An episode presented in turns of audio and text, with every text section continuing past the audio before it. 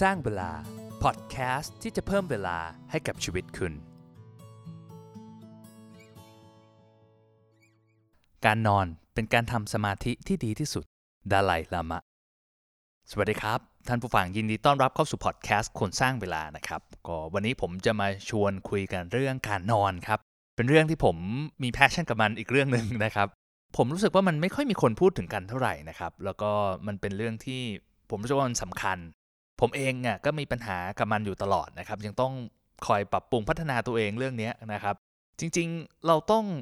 เข้าใจกันก่อนนะครับว่าการนอนเนี่ยถ้าอ่านจากรีเสิร์ชแล้วเนี่ยจะเป็นเรื่องที่สำคัญที่สุดเลยนะ เกี่ยวกับเรื่องสุขภาพของเราสำคัญกว่าการ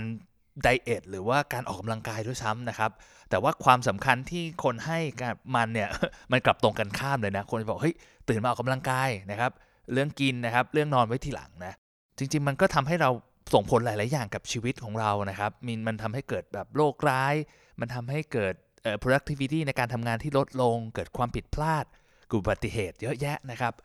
จนถึงว่าผมเคยอ่านบทความที่เอ่อ Fortune นะครับเขาก็บอกว่า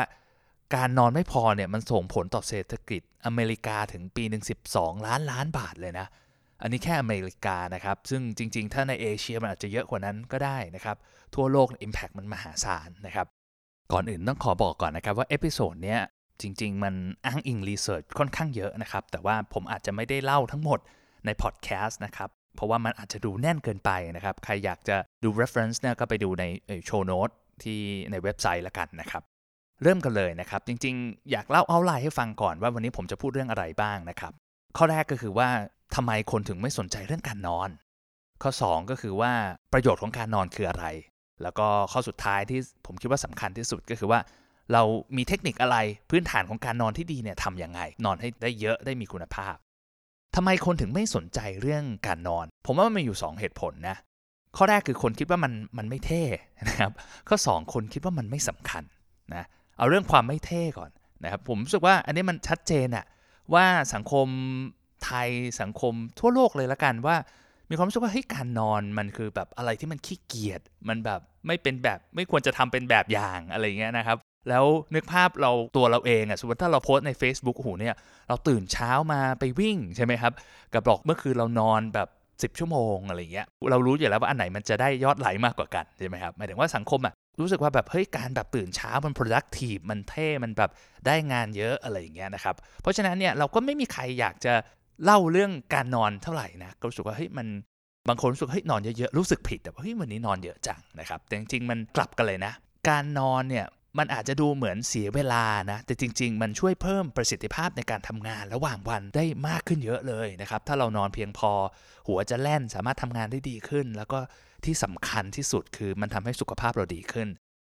แล้วประโยชน์ของการนอนคืออะไรนะครับ แล้วการนอนมันสำคัญยังไงนะครับเดี๋ยวผมเล่าให้ฟังแล้วกัน ข้อแรกนะครับจริงๆ การนอนเนี่ยมันช่วยเราลดน้ำหนักได้ครับโอ้โหฟังดูแล้วทุกคนบอก เฮ้ย จริงเปล่านะครับ จริงมันมีรีเสิร์ชจาก King College นะครับ บอกว่าเนี่ยการนอนไม่พอเนี่ยมันจะกระตุ้นสมองของเราเนี่ยทำให้มีความอยากอาหารมากขึ้นครับ แล้วก็มันจะส่งผลต่อฮอร์โมนหิวกับฮอร์โมนอิ่มนะครับไอตัวเลปตินกับเกรเรลินเนี่ยซึ่งมันจะทำให้เราทานมากขึ้นครับ ทานมากขึ้นถึงวันหนึ่งเกือบเกือบ 400 แคลอรี่เลยนะ โอ้โห มากกว่าปกติถึง 20%นะครับ อาจจะฟังดูไม่เยอะนะ 3-400 แคลอรี่ เพราะว่าบางคนบอก โอ้ยกินชานมไข่มุกก็เกินแล้วนะครับ แต่ว่าไอ้3-400แคลอรี่เนี่ย ถ้าเราเป็นอย่างนี้ไปเรื่อยๆนะสะสมนะ เรานอนไม่พอแบบสะสมเนี่ย น้ำหนักเราจะเพิ่มขึ้นเดือนหนึ่งถึง 1.3 กิโล ปีหนึ่งเนี่ย 15 กิโลเลยนะ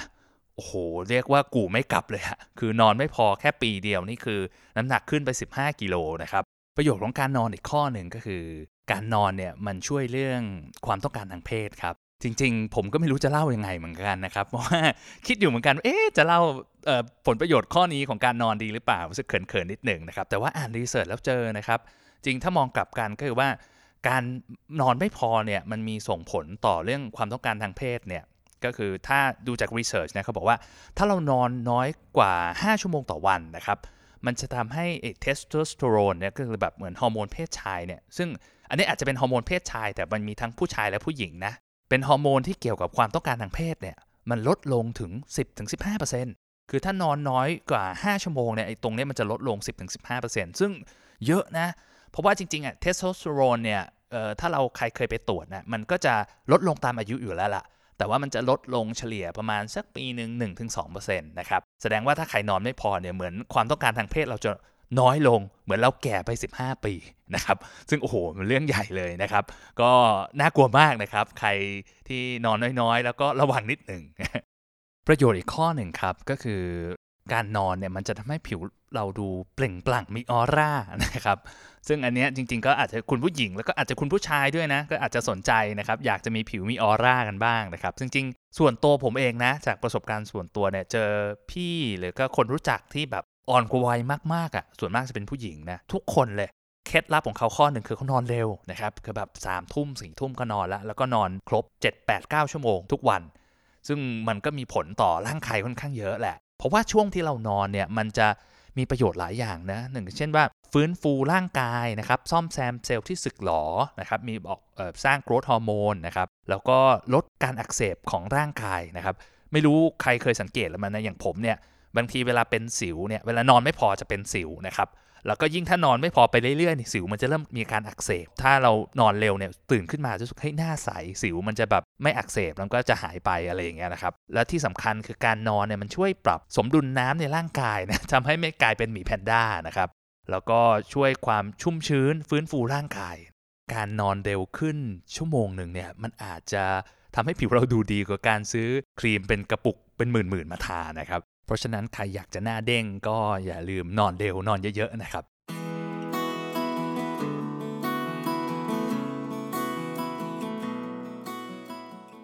ประโยชน์อีกข้อหนึ่งของการนอนก็คือช่วยลดความเสี่ยงการเป็นโรคร้ายนะครับ จริงๆลองมันมี research เยอะมากนะครับ การนอนเนี่ยมันช่วยลดความเสี่ยงเรื่องการเป็นโรคหัวใจโรคเบาหวานโรคมะเร็งนะครับแล้วก็โรคอันตรายทั้งหลายกับการว่าการที่เราไม่ได้นอนเนี่ยมันก็จะมีผลเยอะเหมือนกันนะครับ มันมี research อันนึงครับของ International Journal of Cancer นะครับที่ทำการวิจัยกับคน 2,500 คนเนี่ยผู้หญิงที่ทำงานเป็นกะนะครับมีโอกาสเกิดมะเร็งเต้านม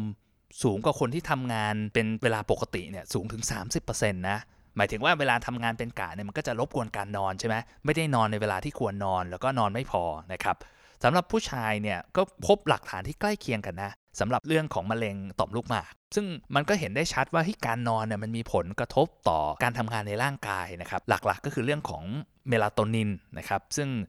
มันจะผลิตตอนที่เรานอน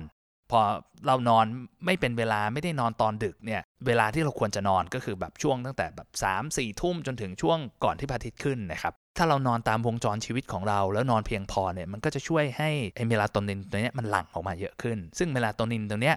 หน้าที่หลักของมันนะก็คือว่ายับยั้งการเติบโตของเซลล์มะเร็ง มันมีการทำ research เหมือนกันในตัวเมลาโทนินเนี่ยว่าไปทำทดลองในหนูนะครับว่ามันสามารถช่วยควบคุมการเติบโตของเซลล์มะเร็งได้ นอกจากเซลล์มะเร็งแล้วนะครับ ก็จะมีอีกหลายตัวนะครับ อีกอีกตัวหนึ่งก็คืออย่างพวกระบบภูมิคุ้มกันของร่างกายนะครับ มันก็จะแย่ลงนะอันนี้มันมันเป็นอยู่แล้ว เพราะว่าหลายหลายคนคงรู้ดีว่าเฮ้ยถ้านอนไม่พอนะ ติดติดกันเนี่ยก็จะไม่สบายใช่ไหมครับ แล้วก็มันจะมีผลต่ออีกตัวหนึ่งก็คือ NK cells ก็คือมันก็มีตรวจนะอันเนี้ยผมเคยตรวจ มันจะเป็นเซลล์ที่ใช้ในการฆ่าสิ่งแปลกปลอมอะ่ะก็คือถ้า NK cells สูงเนี่ยมันก็จะทำให้เราแบบไม่เป็นหวัดง่าย แล้วก็สามารถฆ่าเซลล์มะเร็งได้นะครับซึ่งไอเซลล์พวกนี้มันมีมันมีอยู่ในร่างกายของเราอยู่แล้วนะ มันไม่ใช่ว่าอยู่ดีๆ เฮ้ยปุ๊บแล้วเป็นมะเร็งเลยมันไม่ใช่นะครับ เซลล์พวกนี้มันค่อยๆเพิ่มค่อยๆเพิ่มนะครับ ถ้าภูมิต้านทานของร่างกายเราดีเนี่ย มันก็จะสามารถยับยั้งการเติบโตของไอเซลล์ร้ายๆพวกนี้ได้ อีกเรื่องหนึ่งก็คือเรื่องของ productivity นะครับ อันนี้มันก็ชัดเหมือนกันแหละ เวลาเรานอนดีเนี่ย มันก็จะสามารถทำงานได้ดีขึ้นนะครับ อย่างตัวผมเองเนี่ยเวลา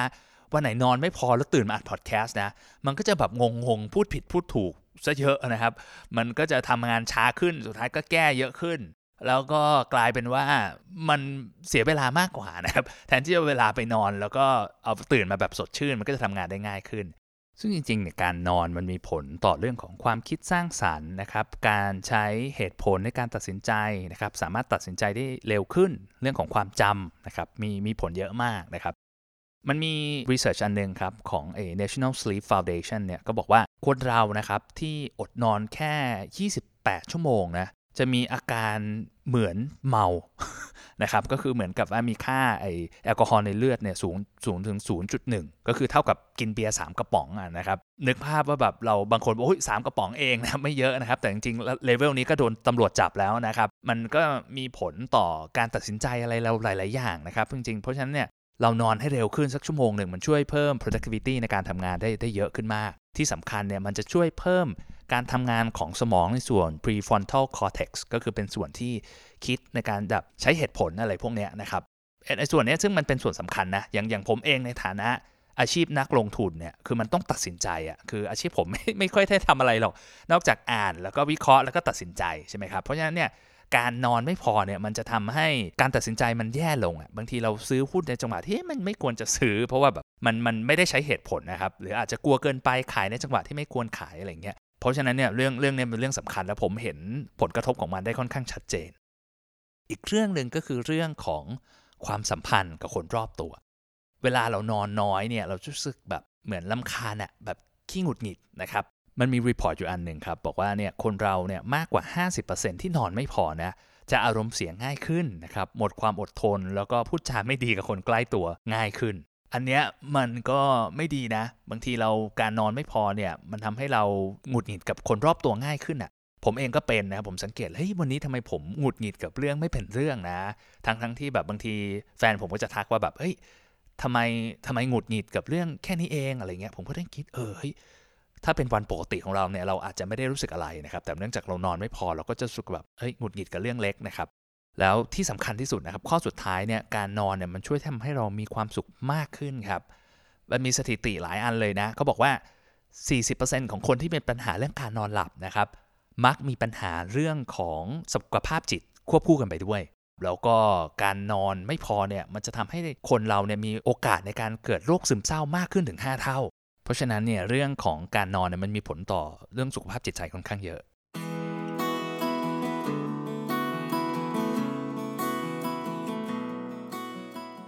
ฟังประโยชน์ไปแล้วเนาะก็คือการนอนเนี่ยมันจะช่วยเราลดน้ำหนักนะครับเรื่องของความต้องการทางเพศ เรื่องของผิวพรรณหน้าตา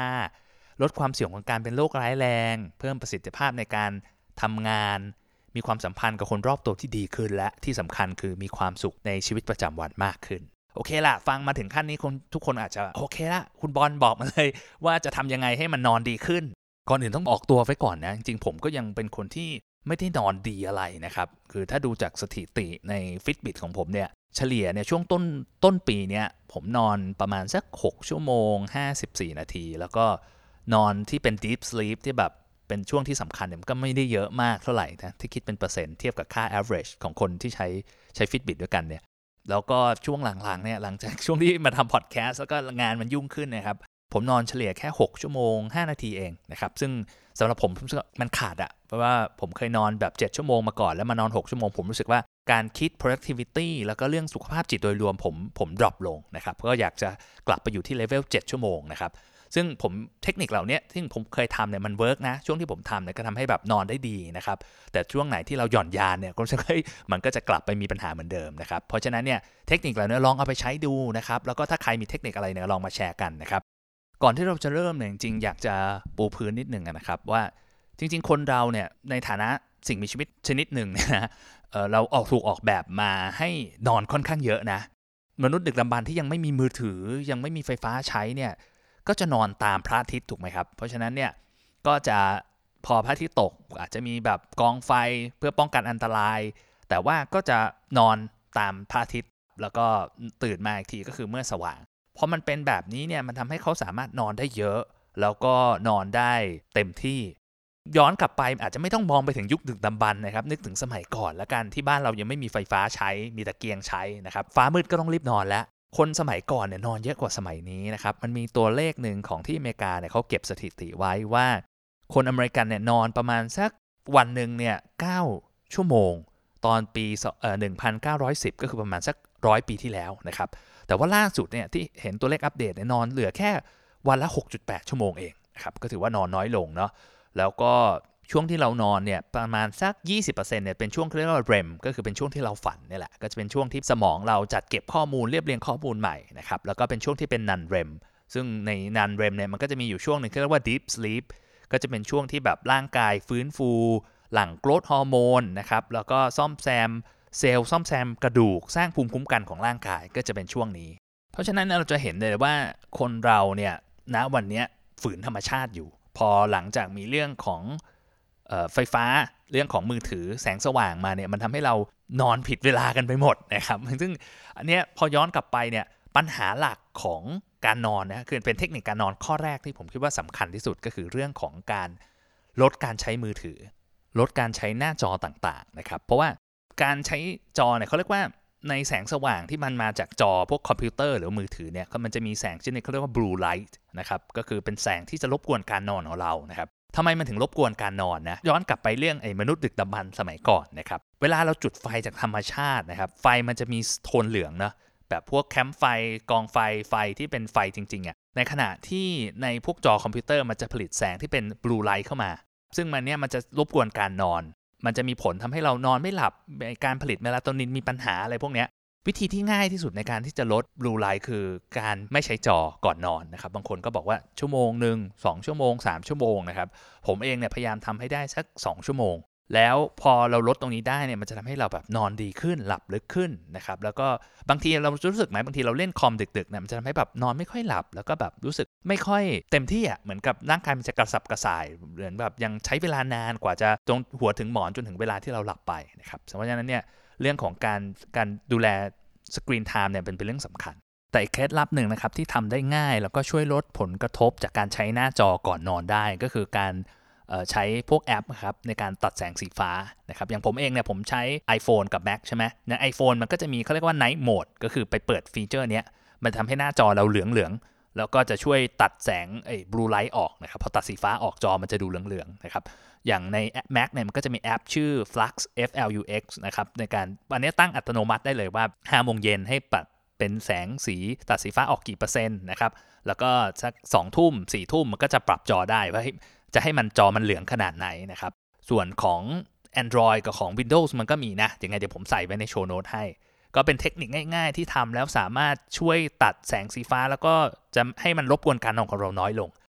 อีกข้อหนึ่งที่เป็นปัญหาที่แบบหลายคนอาจจะยังไม่ได้สังเกตแพทเทิร์นของมันนะ ก็คือเรื่องของคาเฟอีน คนเราเนี่ยเหมือนกับคาเฟอีนเนี่ยผมว่ามันเป็นสิ่งประดิษฐ์ที่แบบเจ๋งที่สุด ตั้งแต่มนุษย์สกีชาติเคยมีมานะครับ มันช่วยทำให้เราแบบนอนน้อยลงแล้วแบบเหมือนรู้สึกกระปรี้กระเปร่าได้นะครับ แต่ว่าคาเฟอีนเนี่ยมันมีผลต่อร่างกายของเราเยอะมากนะ การทำงานของคาเฟอีนหรือกาแฟอะไรพวกนี้มันจะไปบล็อกตัวอะดีโนซีนซึ่งทำให้เป็นตัวที่ทำให้รู้สึกเพลีย เพราะฉะนั้นเนี่ยมันเป็นการทำให้รู้สึกไม่เพลียณปัจจุบัน แต่ว่าพอเป็นอย่างนี้ไปเรื่อยๆ ร่างกายมันก็ผลิตอะดีโนซีนมามากขึ้นนะครับรู้สึกว่าเพราะฉะนั้นเวลาเรากินกาแฟมันไม่ใช่ว่าเรารู้สึกสดชื่นกระปี้กระเป๋า เพราะว่าเรากินกาแฟนะแต่มันเป็นการขโมยความกระปี้กระเป๋าในอนาคตมานะครับสุดท้ายเนี่ยเวลาเรากินกาแฟพอมันคราชอะมันก็ทำให้รู้สึกเพลียมากกว่าเดิม แล้วก็ต้องกินกาแฟมากขึ้นนะครับมันเป็นวงจรอุบาทที่ผมว่ามันไม่มี รู้จักจบจากสิ้นอะวันถึงจุดที่ว่าบางคนเนี่ยแบบกินกาแฟเป็นน้ำอะครับวันหนึ่งที่แบบกินแบบเป็น 5 แก้ว 6 แก้ว 10 แก้วอะไรอย่างเงี้ยเพื่อที่แบบให้ตัวเองรู้สึก alert แล้วก็ตื่น ซึ่งหลายคนอาจจะไม่ได้รู้สึกถึงผลกระทบของไอตัวกาแฟนี้หรือคาเฟอีนพวกนี้เท่าไหร่นะครับ เพราะว่าอาจจะแบบกินเป็นประจำนะครับ แล้วมันก็เลยมีผลต่อร่างกายน้อย แต่ถ้าเราลดลงมาเรื่อยๆนะครับ ร่างกายเราจะเซนซิทีฟกับคาเฟอีนมากขึ้น แล้วเราจะเห็นแล้วว่าเฮ้ยมันมีผลต่อร่างกายเราอย่างไงนะครับ อย่างผมเองเนี่ยช่วงที่ไปเรียนต่างประเทศหรือช่วงที่ทำงานน่ะผมกินกาแฟเยอะมากนะครับ วันหนึ่งก็ผมว่าต้องมี 3 แก้ว 5 แก้วนะครับ แล้วก็แบบกินกาแฟแรงๆ ถึงมันถึงแบบ alert ได้นะครับ แต่พอหลังช่วงนี้ผมเลิกกินแล้วเนี่ยแค่นิดเดียวผมก็จะรู้สึกได้ถึงคาเฟอีนเลย ว่าแบบมันมีผลยังไงกับการนอนของผมนะครับ จริงๆ คาเฟอีนเนี่ยมันมีอยู่ในเครื่องดื่มหลายอย่างนะ หลายคนอาจจะไม่ไม่เคยสังเกตที่จะอ่านนะครับ อย่างพวกแบบชาชาเขียวนะครับ เวลาไปกินร้านสุกี้หรือว่าร้านอาหารญี่ปุ่นเนี่ยมันชอบเสิร์ฟชาเขียวชาอะไรพวกนี้ชาจีนพวกนี้นะไอ้พวกนี้มันมีผลเยอะนะ ถ้าใครนอนไม่หลับเนี่ยเวลากินมื้อเย็นเนี่ยพยายามหลีกเลี่ยงนะครับ สั่งน้ำเปล่าเอาแล้วกันนะครับ แล้วก็อย่างพวกโค้กพวกโกโก้อะไรพวกนี้ก็มีคาเฟอีนค่อนข้างเยอะ ต้องกินแล้วก็ต้องลองระวังดูนะครับ อย่าง research มันก็จะบอกว่าแบบ วันหนึ่งเนี่ยเราไม่ควรจะบริโภคไอตัวคาเฟอีนเนี่ยเกินวันหนึ่ง300ถึง400 มิลลิกรัมนะครับเทียบง่ายๆอย่างเช่นกาแฟเอาสตาร์บัคละกัน ยกตัวอย่างเพราะว่ามันมีมันมีข้อมูลชัดเจนนะครับก็จะแก้วหนึ่งเนี่ยไอตัวอเมริกาโน่ก็จะตกประมาณสัก 120 มิลลิกรัม อันนี้ size tall นะแล้วก็ถ้าเป็น decaf ก็อาจจะเหลือสัก 20 มิลลิกรัมนะครับซึ่งผมเองเนี่ยนะวันนี้ผมก็ยังกินอยู่บ้างนะครับ เพราะว่าบางทีผมไปนั่งทำงานในร้านกาแฟเนี่ยผมก็จะใช้ว่าสั่ง decaf เอานะครับผมเองตัวผมเองนะ ถ้ากินไม่เกินวันหนึ่ง50 มิลลิกรัม ถึง 60 มิลลิกรัมอะผมโอเค ถ้ากินก่อนบ่ายสามนะครับซึ่งผมสามารถหลับได้อะไรเงี้ยแต่ว่าถ้าคนปกติกินเยอะกว่านั้นเยอะนะครับก็ลองลองสังเกตตัวเองดูแล้วกันว่าช่วงไหนมันเรากินแล้วเรานอนหลับดีไหมแล้วลองไม่กินดูนะครับลองลดดูแล้วผลกระทบต่อการนอนของเราเป็นยังไงบ้าง อีกอย่างหนึ่งอันนี้แถมให้นิดนึงแล้วกันคือเรื่องของแอลกอฮอล์นะครับหลายคนอาจจะแบบเฮ้ยชอบชอบแบบดริงแบบกลุ่มๆแล้วรู้สึกเฮ้ยมันหลับสบายอะไรเงี้ยแต่จริงๆ การทานกาแอลกอฮอล์แล้วนอนเนี่ยมันจะดูเหมือนหลับง่ายขึ้นนะครับทำให้รู้สึกแบบเออเพลียรู้สึกผ่อนคลายรีแลกซ์แต่ว่าแอลกอฮอล์มันจะรบกวนการนอนของเราทั้งเรมและนอนเรมเพราะฉะนั้นเนี่ยมันทำให้การฟังก์ชันที่มันจะเกิดขึ้นเนี่ยช่วง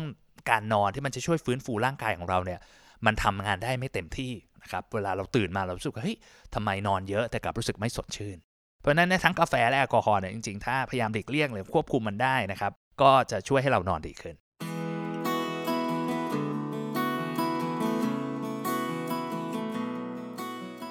อีกเรื่องหนึ่งครับ ก็คือเรื่องของการทำผมใช้คำว่าเป็น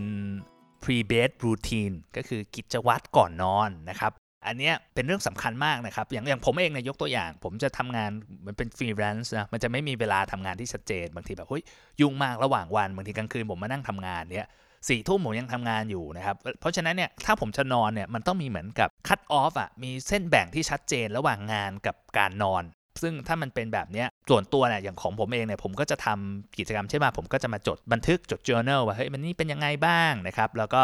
ผมก็จะเล่นโยคะเบาๆท่าแบบยืดยืดนะครับอย่างผมเองอะผมชอบท่า เอ่อ low lunge นะครับเฮ้ยผมไม่รู้คนอื่นเป็นหรือเปล่านะ แต่ผมทำแล้วมันง่วงมาก คือพอทำท่าเนี้ย เสร็จแล้วมันจะแบบหาวเลยอะแล้วก็แบบไอ้ยืดตรงตรงแฮมสตริงตรงหลังขาของเราของผมเนี่ย มันจะว่าเฮ้ยมันทำให้นอนดีขึ้นนะครับ พยายามหา research เพื่อ support นะ แต่ผมหาไม่เจอ ผมว่าลองทำดูแล้วกันเอ่อลอง research ดู เดี๋ยวผมไปแปะไว้ใน show note ว่าท่านี้มันทำไงนะครับเอ่อมันก็จะช่วยให้ผมแบบนอนดีขึ้นอะแบบรู้สึกแบบสบายมาก relax แล้วก็อีกอย่างหนึ่งผมก็จะทำนั่งสมาธิ นะครับก็ผมเคยบอกผมใช้แอป Headspace ในการ track นะ ผมจะประมาณสักก่อนนอน 10 15 นาทีอะไรเงี้ยแล้วก็แบบ relax แล้วก็อ่านหนังสือนะครับมีคุยกับภรรยาเป็นไงบ้างนะครับ อัปเดตกันแล้วก็อาจจะอ่านหนังสือนะครับก็จะเป็นอ่านหนังสือแบบสบายๆนะครับไม่เครียดมาก มันก็จะช่วยเหมือนเป็นรูทีนนะครับเป็นเส้นแบ่งระหว่างการทำงานกับการนอนนะถ้าสมมติว่าวางจากงานแล้วนอนเลย ผมนอนไม่หลับบางทีมันจะแบบคิดเรื่องงานคิดเรื่องอะไรพวกนี้นะครับ การทำกิจวัตรพวกนี้ลองดูเอาเอาจะเริ่มสักอย่าง2ออย่างก็ได้แค่โยคะอย่างเดียว นั่งสมาธิอย่างเดียวก็ได้ มันก็จะช่วยให้เราเตรียมตัวนอนได้ดีขึ้นนะครับอีกอย่างหนึ่งเออพวกนี้ผมลืมไปเรื่องของการอาบน้ำอุ่นก่อนนอนนะครับอันนี้มันเป็นเทคนิคที่ผมคิดว่าใครนอนไม่หลับมัน work มากเลยนะคือ logic ก่อนว่าร่างกายเราเนี่ยเวลาช่วงที่เราหลับอะครับอุณหภูมิของร่างกายเนี่ยมันจะลดลงต่ำกว่าช่วงปกติประมาณสัก 1-2 องศา เพราะฉะนั้นเนี่ยการอาบน้ำอุ่นก่อนนอนเนี่ยมันจะช่วยให้ร่างกายเรา ระบายความร้อนออกมาจากร่างกายนะครับมันอาจจะฟังดูย้อนแย้งกันนะ แต่ว่ามันจะทำให้อุณหภูมิของร่างกายเราดรอปลงได้ง่ายขึ้นนะครับลองทำดูมันมันช่วยได้เยอะเลย แล้วก็มันจะทำให้เราหลับหลับได้ง่าย หลับได้สบายขึ้น อีกข้อหนึ่งก็คือเรื่องของการสร้างสภาพแวดล้อมให้เหมาะสมกับการนอนนะครับผมพูดไปแล้วอย่างเรื่องที่บอกว่าอุณหภูมิ ถ้าเราจะนอนอุณหภูมิมันต้องต่ำนิดหนึ่งนะผมก็จะตั้งอุณหภูมิในห้องเนี่ยค่อนข้างเย็นนะครับเย็นกว่าปกตินิดนึง ก็จะประมาณสัก 24 องศา ก็ประมาณนี้ผมไม่แน่ใจคนอื่นนอนกันยังไงนะ แต่ผมเป็นคนขี้หนาวนะ แล้วช่วงหลังๆได้น้อยลงแล้วเพราะว่าออกกำลังกาย แต่ว่าผมก็รู้สึกว่าเฮ้ยอุณหภูมิระดับนี้มันมันโอเคแล้วสำหรับผมลองลองหาอุณหภูมิที่ใช่กับตัวเองนะครับผมว่าลองลดประมาณสัก 1-2 องศานะมันจะมันจะนอนได้ดีขึ้นนะครับ แล้วก็จริง ๆ ถ้าไปดูรีเสิร์ชเนี่ยอเมริกามันจะบอกว่าประมาณสักเอ่อ60 ถึง 67 องศาฟาเรนไฮต์ซึ่งมันก็จะประมาณสัก 15-20 องศาเซลเซียสอย่างเงี้ยส่วนตัวผมว่ามันหนาวไปอะ ผมว่ามันอาจจะเป็นคนเอเชียมั้ง อันนี้มันเป็นรีเสิร์ชฝรั่งนะ แต่ว่าผมรู้สึกว่าเฮ้ยสิบห้าถึงยี่สิบผมนอนไม่ได้แน่นอนนะครับสำหรับผมนั้นประมาณสักยี่สิบสี่อะไรเงี้ยกำลังดี อีกเรื่องหนึ่งก็คือเรื่องของแสงสว่างนะครับพยายามหลีกเลี่ยงเลย อะไรแบบพวกแสงแบบตามทีวี หรือว่าอะไรที่มันพอเราจะไปปิดไปอุดได้ก็คือพยายามอย่าให้มันมีแสงพวกนั้นนะครับแล้วก็ พยายามหลีกเลี่ยงปิดผ้าม่านให้ดี แล้วก็อย่าให้มันมีแสงเข้ามาแทรกนะครับ มันก็ทำให้เรานอนได้ดีขึ้น อีกเรื่องอาจจะเป็นบางคนอาจจะมีปัญหาเรื่องเสียงใช่ไหมแบบว่ามีพลภาวะทางเสียง อาจจะใช้พวกเขาเรียกว่า white noise ก็คือลองไปเซิร์ชดูนะครับ white noise เนี่ยให้ให้มันช่วยตัดเสียงรบกวน มันก็ทำให้เราแบบนอนได้สบายขึ้นโอ้อีกเรื่องหนึ่งก็คือเรื่องสำคัญมากเลยก็คือพยายามอย่าชาร์จมือถือในห้อง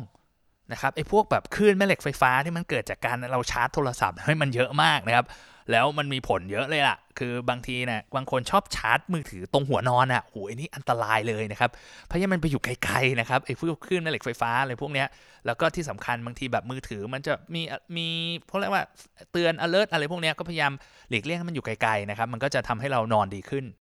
อีกเรื่องหนึ่งอันนี้มันมันก็มี research support เยอะนะ ก็คือเรื่องของการออกกำลังกายนะครับก็อันนี้ก็ผมก็ไม่ได้พูดอะไรมากนะ แต่ว่าจากประสบการณ์ส่วนตัวแล้วกัน คือเวลาการออกกำลังกายสำหรับผมเนี่ยมันเป็นช่วย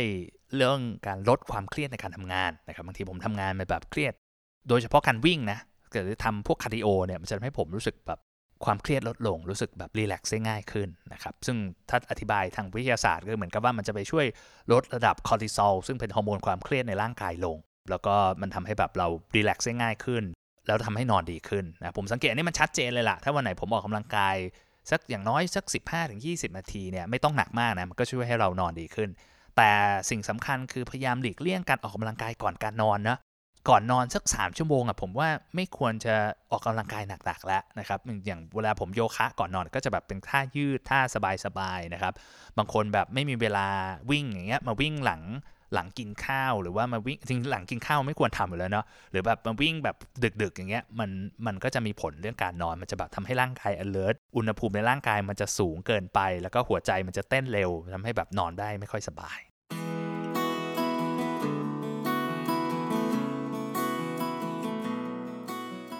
แล้วก็ที่สำคัญที่สุดนะครับ การที่เราจะนอนให้ได้ตามเป้าเนี่ยก็คือเราต้องรู้จักตั้งเป้าหมาย แล้วก็วางแผนเรื่องการนอนล่วงหน้าเลย อย่างง่ายที่สุดก็คือเรื่องของการทำนาฬิกานอน คือปกตินะคนเราจะมีแต่นาฬิกาปลุกถูกไหมก็คือแบบเปิดกี่โมงนะครับแต่ว่าเราอะมันจะไม่มีเวลาเฮ้ยเราควรจะนอนกี่โมง พอมันเป็นแบบนี้มันก็กลายเป็นว่าทุกครั้งเนี่ยเราก็จะนอนตื่นเวลาเดิมแหละ แต่เราเออเราจะตื่นเวลาเดิม แต่เราจะนอนดึกขึ้น นะครับเวลาทำงานไม่เสร็จเราก็จะขโมยเวลานอนของเราอะไปทำกับกิจกรรมอื่นๆนะครับเพราะฉะนั้นเนี่ยเราควรจะตั้ง alert ตัวเองเฮ้ยเนี่ยได้เวลาสี่ทุ่มนะครับของผมจนตั้งสี่ทุ่มได้เวลาเตรียมตัวนอนแล้วนะครับก็จะเป็นแบบเวลาที่แบบเฮ้ยเลิกทำงานแล้วก็ทำทำโน่นทำนี่นะครับที่ตามกิจวัตรที่ผมเล่าไป แต่มันก็ทำไม่ได้ตลอดหรอกนะแต่ว่าผมก็จะมีตั้งนาฬิกาไว้เตือนตัวเองนะครับเป้าหมายการนอนเนี่ยผมว่าหลายคนอาจจะสงสัยเฮ้ยจริงๆ เราควรจะนอนกี่ชั่วโมงเนาะ การนอนเนี่ยมันมีหลายรีเสิร์ชมากเรื่องเรื่องจำนวนการนอนเนี่ยแต่เท่าที่ผมเห็นเรนจ์ที่แบบมันเลคคอมเมนต์กันมากสุดประมาณถึง7-9ชั่วโมง ยิ่งมากยิ่งดี แต่ถ้าเกิน9เนี่ยมันจะไม่ดีแหละนะครับเพิ่งถามว่าไอ้เจ็ดถึงถึง 9 ชั่วโมงเนี่ยมันวัดจากเวลานอนจริงๆ ใช่ไหมแต่ว่าสำหรับแต่ละคนอะอย่างอย่างผมวัดไอ้พวกในเครื่องวัดเนี่ยผมรู้เลยว่า บางวันเนี่ยผมนอน สมมติผมนอน 6 ชั่วโมง แต่ผมนอนจริงๆ แค่ 5 ชั่วโมงเอง เพราะว่าผมตื่นตลอด ทั้งคืนนะครับอาจจะเกิดจากการที่ว่าเฮ้ยบางทีแบบเผลอไปทานกาแฟมา หรือแบบเครียดจากการทำงาน หรือแบบอะไรพวกนี้มันจะทำให้ผมตื่นเยอะ ก็ต้องรอดูของแต่ละคนนะ เพราะว่า 9 ของคนหนึ่งอาจจะไม่เท่ากับ 7 ชั่วโมงอีกคนหนึ่งก็ได้ ที่สำคัญที่สุดคือเราต้องตั้งเป้าหมายให้มันชัดเจนครับว่าเราจะนอนกี่ชั่วโมงนะครับอย่างที่ผมบอกไปก่อนนั้นเนี่ยว่าเฮ้ยผมอะตอนนี้ตัวเลขเนี่ยหชั่วโมงใช่ไหมแล้วผมอยากจะเพิ่มเป็น 7 ชั่วโมง การวัดผลก็เป็นเรื่องสำคัญ ผมว่าเป็นเรื่องที่สำคัญที่สุดเลยแหละเพราะว่าถ้าเราไม่ได้วัดผลเนี่ย เราก็จะไม่รู้ว่าเรานอนกี่ชั่วโมงนะครับ วิธีวัดผลง่าย ๆ คือเราก็จดเวลานอนนี่แหละ จดเวลานอน จดเวลาตื่นนะครับ แล้วก็จดดูแนวโน้มของมันอะว่ามันเป็นยังไงนะครับ แต่จริง ๆ ส่วนตัวผมอยากจะให้หาพวกเครื่องวัดมากกว่านะเพราะบางทีเราชอบลืมจดบางทีจดเอ้ยเมื่อคืนเรานอนกี่โมงอะอะไรเงี้ยมันนึกยากเหมือนกันนะ ตื่นมาตอนเช้า เอ้ยเมื่อคืนเรานอนกี่โมง มันตอบยากนะครับ ก็เดี๋ยวนี้มันก็จะมีพวกอุปกรณ์แบบผมพูดที่ห้ออะไรนะ อย่างพวก Fitbit Garmin Apple Watch อะไรพวกนี้หรือแบบอย่างพวกมีแบรนด์เนี่ยซึ่งก็ราคาไม่แพงนะครับ พวกนี้มันสามารถนอกจากว่าแท็กว่าเรานอนกี่โมงได้ รุ่นดีๆ มันจะออโต้เลยนะ ไม่ต้องกดว่านอนนะ อย่างที่ผมใช้เนี่ยฟิตบิทเนี่ยก็จะบอกเรานอนมันจะรู้เลยว่าเราหลับนะผมลองเทสมันค่อนข้างแม่นอะถ้าเราหลับจริงมันก็จะบอก ถ้าเรานอนแล้วยังไม่หลับมันก็จะบอกเรานอนแต่ยังไม่หลับนะครับมันจะวัดจากหัวใจวัดจากการเคลื่อนไหวของมือเราอะไรอย่างเงี้ยแต่ว่าพอพวกนี้มันก็จะสะดวก เราก็จะรู้ว่านอนกี่โมง ที่สำคัญมันจะมีสถิติดูแนวโน้มได้นะครับอย่างผมเนี่ยดูย้อนหลังได้เป็นปีเลยผมว่าเฮ้ยเทรนด์การนอนของผมเป็นยังไงจำนวนชั่วโมงการนอนเป็นยังไง คุณภาพการนอนเป็นยังไง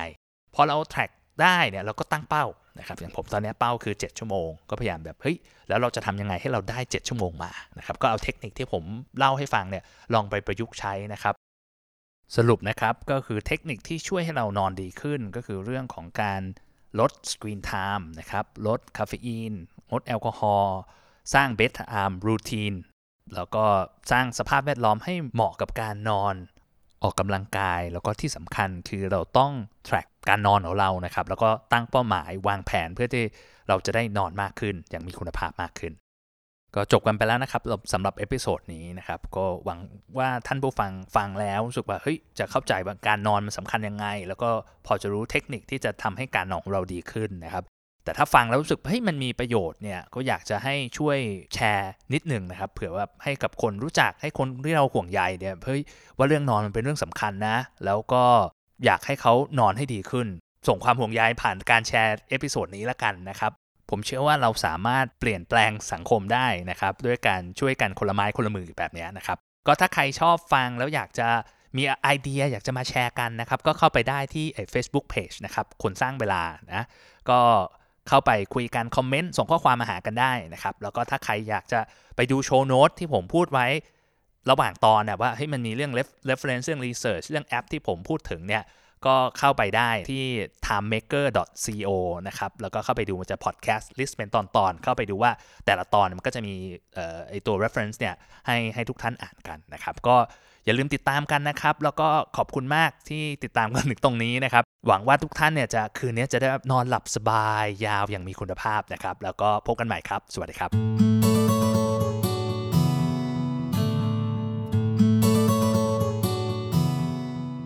คนสร้างเวลา พอดแคสต์ที่จะเพิ่มเวลาให้กับชีวิตคุณ